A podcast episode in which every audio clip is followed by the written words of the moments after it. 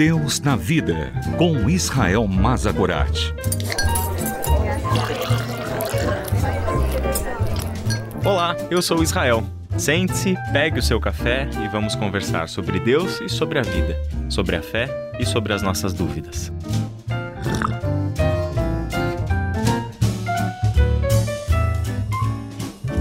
Que bom que estamos juntos em mais uma edição do Deus na Vida e hoje tenho a alegria de comunicar para você, meu caro ouvinte, minha cara ouvinte, que estamos iniciando uma série de conversas a partir deste programa sobre os atributos de Deus.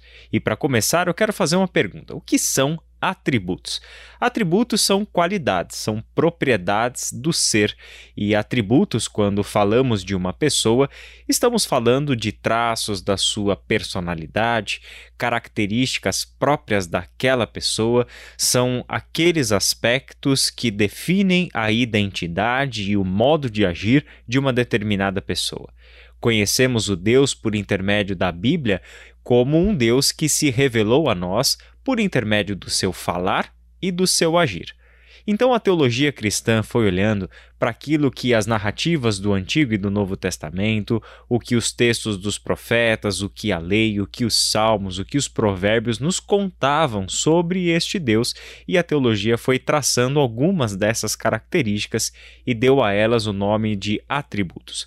Agora, quando olhamos para os atributos de Deus, percebemos o seguinte: alguns dos seus atributos são próprios dele, são atributos dele e que nenhum outro ser existente pode possuir esses atributos.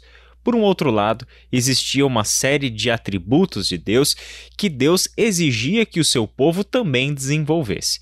Então, assim como Deus é santo, o povo deveria ser santo. Assim como Deus é amor, devemos amar uns aos outros.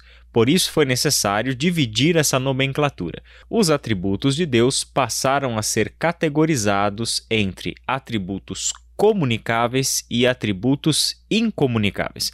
Talvez uma forma mais simples de nós entendermos o que essas palavras significam são atributos transferíveis e atributos intransferíveis, como os próprios nomes já dizem. Atributos intransferíveis são aqueles que Deus não pode transferir para ninguém, ou seja, são próprios dele e nenhum ser humano é capaz de desenvolver aqueles atributos. Por um outro lado, nós temos uma série de atributos que são transferíveis. Então, estes não apenas Deus é, pode comunicar a nós, transferir a nós, como sim espera que estes seus atributos sejam desenvolvidos por aqueles que andam com ele, pelo seu povo. É possível resumirmos os atributos incomunicáveis de Deus de três formas: sua onipresença, sua onisciência e a sua onipotência. Onipresença significa que Deus, por ser Espírito eterno, está em todos os lugares ao mesmo tempo. Espaço e tempo, que são limitações para nós seres humanos, não são limitações para ele Deus não teve início, não teve fase de crescimento, muito menos passará por velhice pelo fim da vida.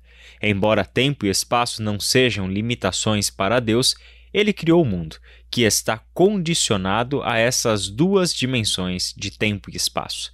Só que Deus sustenta esse mundo, consciente dos movimentos da história, e ele intervém nela, a fim de agir para cumprir os seus propósitos de libertação e salvação para a humanidade. A encarnação de Deus em Jesus Cristo é um grande exemplo de até onde o Deus eterno foi para resgatar o ser humano que havia se rebelado contra ele.